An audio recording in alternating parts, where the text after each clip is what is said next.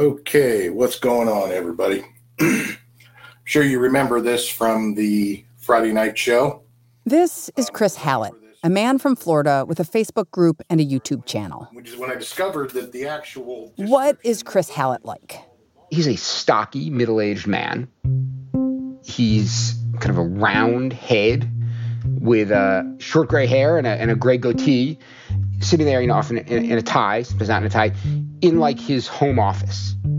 Hallett's home office is pretty standard. In these videos, he sits at a desk. Behind him, framed certificates line the wall. And it kind of looks like a typical lawyer's office.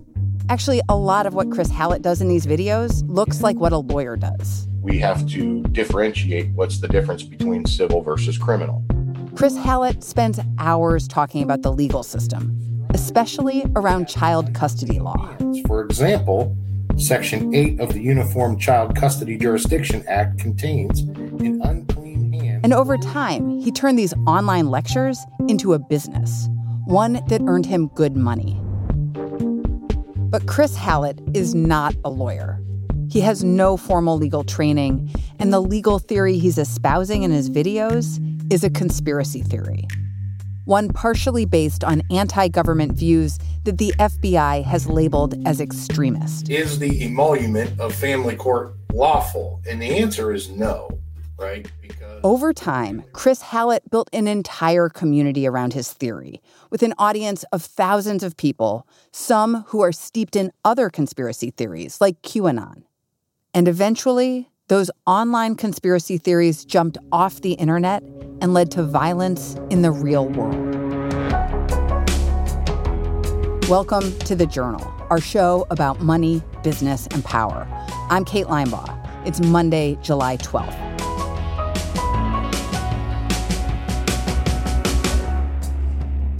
Coming up on the show, the story of Chris Hallett and how online conspiracy theories sometimes turn deadly.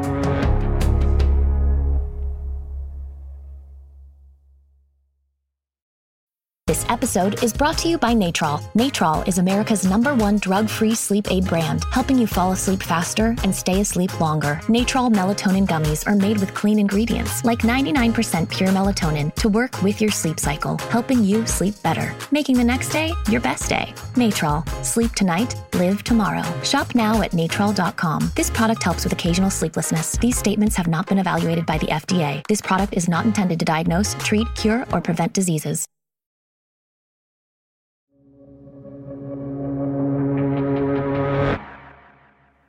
In recent years, we've seen examples where conspiracy theories that started online spill over into the real world, sometimes ending in violence. Like in 2016 in Washington, D.C. When a man opened fire on a D.C. pizzeria because he believed Hillary Clinton was running a child sex ring inside.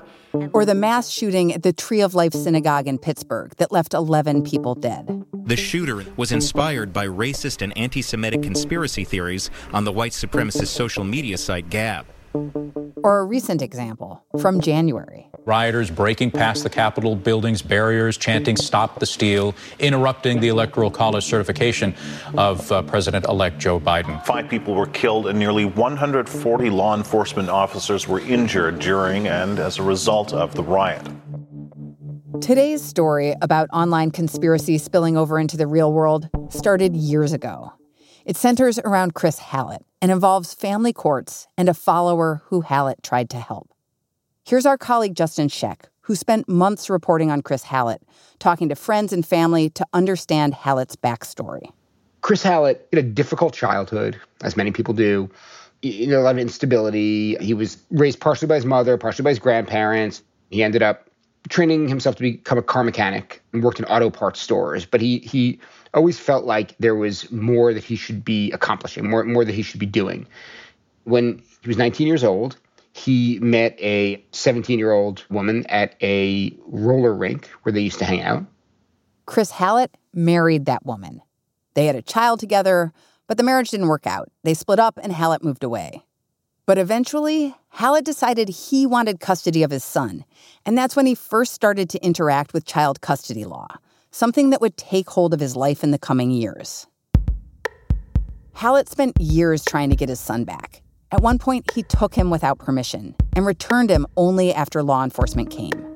He got married again, had two more kids, got divorced again, and spent more years fighting over custody and child support. And when he went to court, he lost over and over. He became convinced the system was rigged against him, and his life became defined by these obstacles that he viewed. You know, his lack of education, lack of financial opportunity, and a court system that never gave him what he wanted. And that became his like the way he defined himself. His entire life revolved around his victimhood, from what his family and, and friends told me. And he felt that his lawyers were in cahoots with the court and his ex-wife's lawyers to, to make him lose, to keep taking his money and continually make him the victim. So Hallett set out to try to understand why he was losing his child custody cases. And according to people close to him, he ended up down a rabbit hole. He started studying what he thought were the foundational documents of, of American democracy and jurisprudence, the Constitution, but also the, like some obscure British legal manuals, like things that like have very little, if any, relationship to the way things are done in the court system and decided that the way things were being done was a deeply corrupted version of the way things should be. And he decided that if more people knew this, they would start winning. And so he just started making videos about this. Never done this from this thing before, so just kind of bear with me a little bit. You know anybody who you think might benefit from this, by all means, invite them, share, whatever. And he started doing this and started offering legal help to other people who were in a similar situation. And what is he mainly talking about in these videos? He's really talking about his legal theories that that his supposed proofs for how the court system and the government in general has been corrupted from what the, the Constitution laid out. The reason that I'm you're hearing this information goes back to the original Continental Congress. And behind him is often a whiteboard on which he draws these diagrams that he says lay out his theory for what's gone wrong with the US court system. And it's a combination of like what look like calculus equations. And then he would claim that these sort of flowcharts that had these calculus equations and, and various things could show diagrammatically where a person's legal case, such as his custody case, had been mishandled by the courts. And his kind of obsession was with the emoluments clause how the emoluments scam actually works. The Emoluments Clause. This is the clause that governs how the president, members of Congress, and other office holders can and cannot be paid. I'm going to try to explain Hallett's theory, and it doesn't make sense because it's a conspiracy theory, but stick with me. So, Chris Hallett developed this theory that lawyers were in violation of the Emoluments Clause because when lawyers are admitted to the bar, they get a new title, Esquire, which he said is a title equivalent to royalty. And because lawyers have this title of royalty, they can't be U.S. citizens, and thus, according to Hallett, can't represent anyone in court. Hallett's theory shares ideas with a larger movement, one typically called the sovereign citizens movement. None of it is true, but of course, that didn't stop people from watching Hallett's videos on Facebook what drew people to his videos? Most of them had some custody issue with the kid. Some of them, you know, believe that there was some widespread plan by the government to take children, oftentimes stemming from a custody issue they had. That was what drew in the next important character in today's story a woman named Neely Petrie Blanchard. So Neely lost custody of her daughter, and that's when her troubles began because she became obsessed with trying to find ways to get that daughter back. That's our colleague Georgia Wells. She says Neely, like Chris Hallett, thought the legal system wasn't being fair to her. Georgia spoke to one of Neely's best friends about Neely at that time. That was definitely a pivotal moment. My sister and I talked about that, and I remember like around that time, my sister is like, "What's up with Neely's Facebook posts? They're so weird." How were they weird? They became more um, political you might say. She was really into Trump, um, which, you know, isn't that unusual. A lot of people voted for him, but um, just like child trafficking stuff. And like, she came to visit me and uh, she kept talking all this weird stuff all these like satanic rituals and uh, Nancy Pelosi's political connections with like religious figures and uh, religious sects. And, and I was like, what on earth is she talking about? She met my next door neighbor at the time. And he was like, everything she said, because I was like so embarrassed that she was even mentioning this, like, you know, mumbo jumbo. And my neighbor was like, yeah, yeah, yeah, I know. And I'm like, I thought it was like, I thought it was like some weird, like, delusions or something. But um then my neighbor agreed to all of it. So I was like, oh, I guess it's like a conspiracy theory thing or something. It was a conspiracy theory. The conspiracy theory called QAnon. QAnon is pretty well known by now. The conspiracy incorrectly alleges, essentially, that the world is run by a cabal of Satan worshipping pedophiles. These people control a deep state government and steal children for a child sex ring. It's a conspiracy theory that's taken hold and seeped into different parts of American culture and politics. To Neely, the theory behind QAnon gave her a worldview to hold on to. You can see how this QAnon theory that people's children are taken away would resonate with a woman whose daughter was taken away and who's trying to do everything she can to get her daughter back. Neely's mother also says that these theories were attractive to Neely because Neely was ashamed that she had lost custody of her daughter. That whenever she mentioned to someone that she'd lost custody of her daughter, their first reaction would be like, What the heck is wrong with you? And so Neely was looking at these theories that explained why it wasn't your fault, it was the system's fault. Then when QAnon comes along, and QAnon is talking about how, like, it's not just you, this is a part of this like vast system that's taking people's children away. It clicked for Neely. And then Neely starts, you know, spending up to 15 hours a day online at times wearing this t-shirt that had the letter Q on it. While spending all that time online, scouring Facebook for anything that could help her get her daughter back, in 2017, Neely came across another Facebook account with some videos that interested her.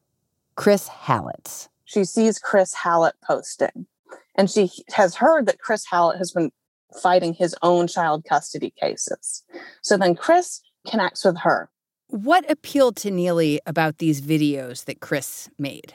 For Neely, they were explaining assisting to her that she always believed was corrupt and working against her. And Chris suddenly said he had proof that there was a conspiracy that took her child away. And he said that his legal theories also said he could help her get this daughter back. And that's what she wanted more than anything. At the time Neely found Chris Hallett on Facebook, he had turned his Facebook account and all those videos into a business, which he named E Clause for the Emoluments Clause. He started getting money for his videos and for his advice.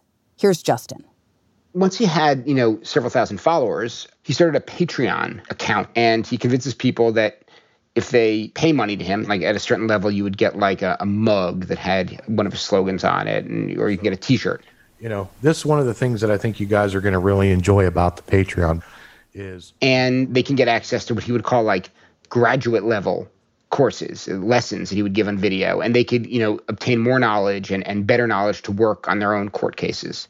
You know he he wasn't making huge amounts of money but it's a guy who you know he didn't have a mortgage to pay. He had like no expenses. Um, he lived with his mother in this duplex. That was paid off. So he was getting like $1500 a month from patreon and that was enough to pay all his bills. And he didn't have to work at the auto parts store anymore. And it became a way to kind of like, you know, live a pretty laid back life where he could record videos for a few hours a day, five or six days a week, and then just sort of hang out. And as people paid Chris for this so called legal education, he promised he would help them win their cases. The problem was he didn't have much success. The typical pattern was that judge would want an argument based on the facts and based on the law. And Chris would prepare documents for someone that oftentimes was in the words of the client. You know, I am a victim of an unfair system. The system is unfair because of all of this stuff involving the emoluments clauses and a bunch of like 18th, 19th century British legal procedure manuals. And I demand lots and lots of money from the government. And then the client would lose. And then Chris would like further you say, this is because the system is rigged against you. It was never his fault. And so that, that was the trajectory that these cases all followed.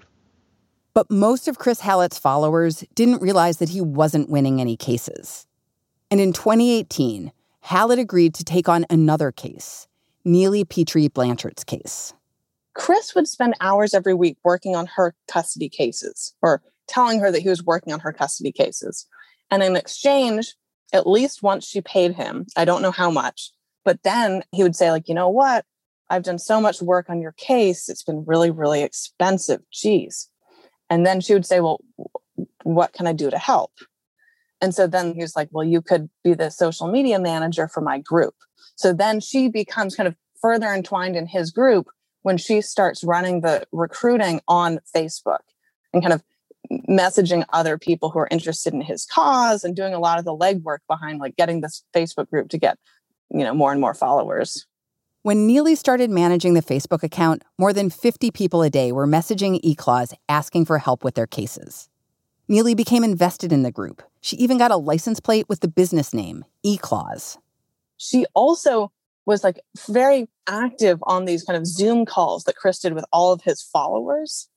And so Chris would refer to her as evidence of his own authority because he was working on her case. And he needed more of these people who he was working on their cases so that more and more people would want to come to him for help. I mean, there, he was even charging people to give them legal advice, but he needed to point to cases that he was working on and he claimed successes on in order to convince people that he had the authority to help them. And Neely was providing this for him. Uh, you know, it's when I met Neely and, you know, oh, here, you know, she drove all the way down here and, you know, it was almost a month that she was here. And we almost, you know, almost every day worked on that 801 pages. Chris in one of the videos said that they had a father daughter dynamic. I kind of took her under my wing, as it were, because there's more of a kindred spirit there than just, you know, the relationship that Neely and I have developed. It's, I always say it's more of a father daughter thing, really. In these videos, it's, she's turning to him for advice. He's kind of very avuncular, very comforting. He says he's taking care of everything. Already, I've already handled this case. Right. Well, they know they're depriving my liberty interests. They just. And there's even a photo of the first time they met where you can see them and they're both smiling and they're standing next to each other. But their partnership wouldn't end well for either of them. Months later, one of them would be dead and the other in jail for murder. That's after the break.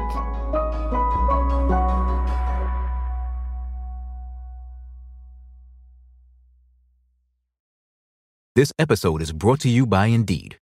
We're driven by the search for better, but when it comes to hiring, the best way to search for a candidate isn't to search at all. Don't search, match with Indeed. Use Indeed for scheduling, screening, and messaging so you can connect with candidates faster. Listeners of this show will get a $75 sponsored job credit to get your jobs more visibility at Indeed.com slash journal. Terms and conditions apply. This episode is brought to you by Workday. Get the whole band together with Workday and pair finance and HR on one platform for an epic performance. With Workday AI at the core, you'll make confident decisions faster than ever, and you'll drive flawless business and finance operations with an agile platform that constantly evolves to future proof your organization. Be a finance and HR rockstar with Workday. Visit Workday.com to learn more.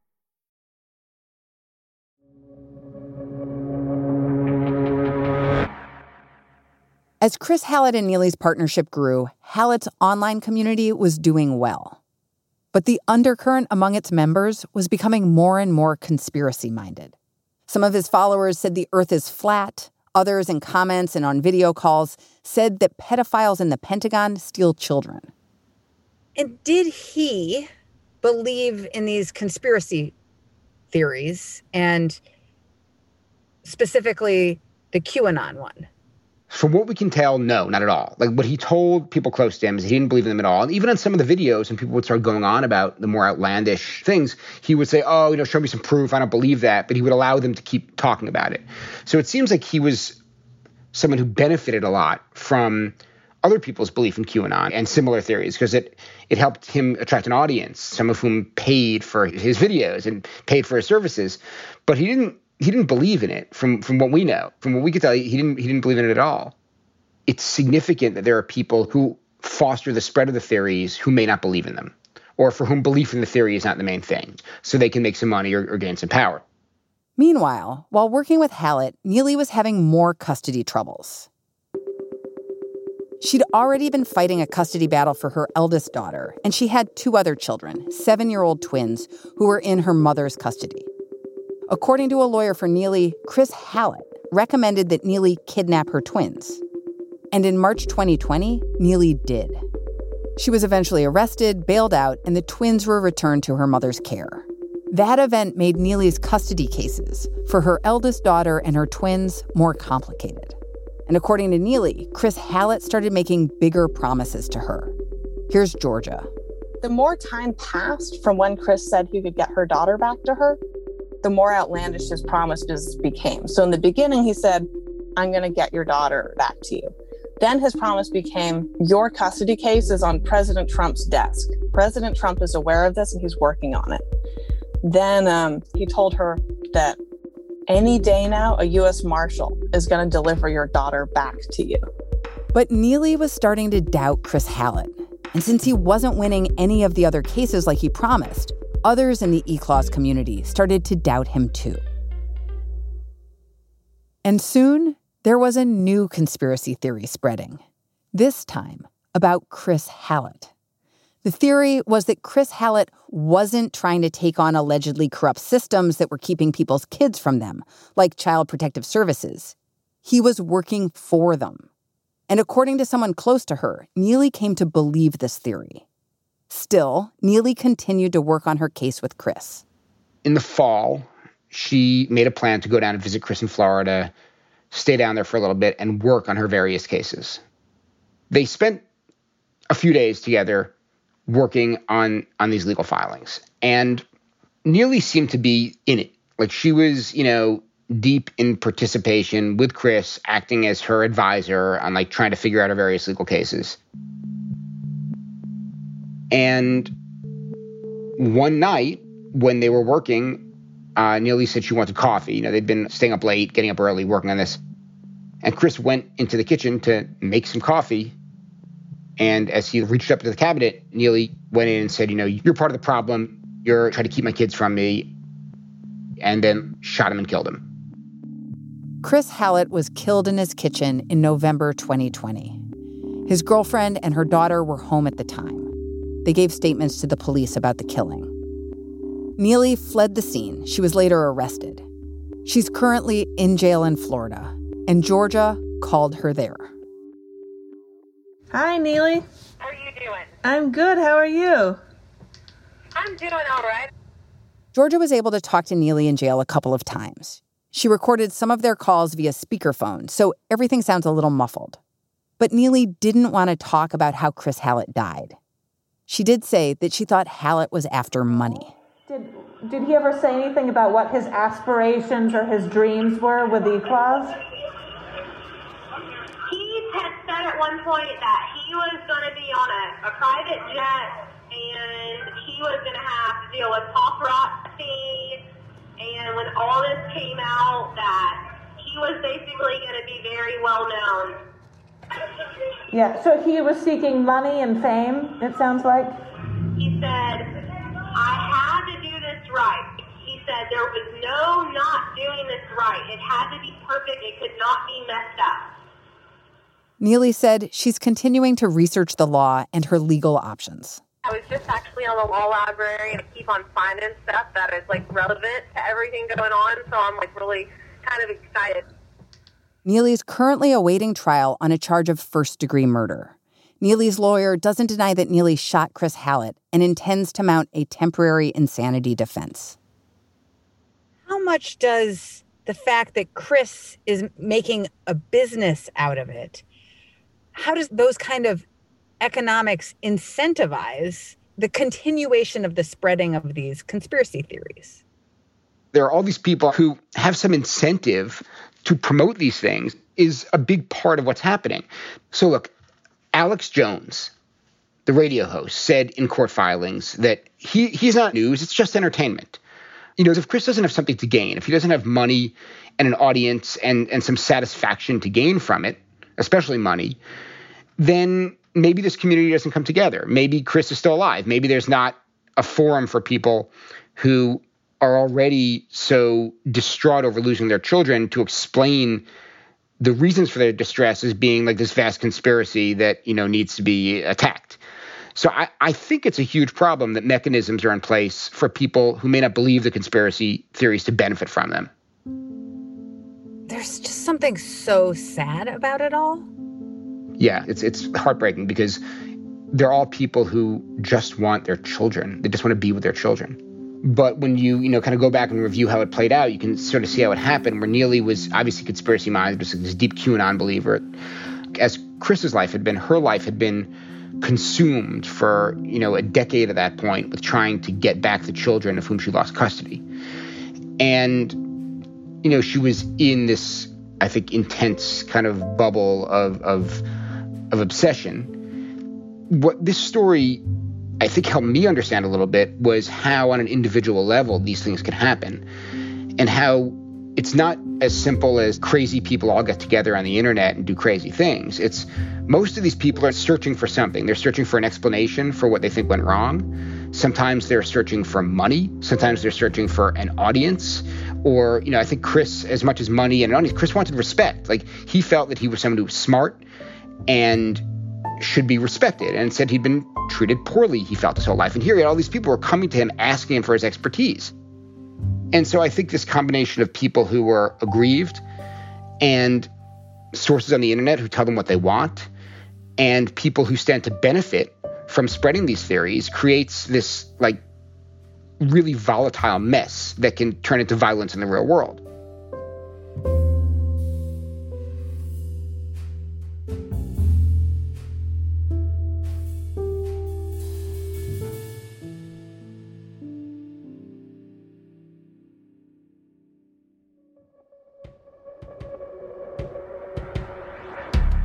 That's all for today, Monday, July 12th. The Journal is a co production of Gimlet and the Wall Street Journal. If you like our show, follow us on Spotify or wherever you get your podcasts. We're out every weekday afternoon. Thanks for listening. See you tomorrow.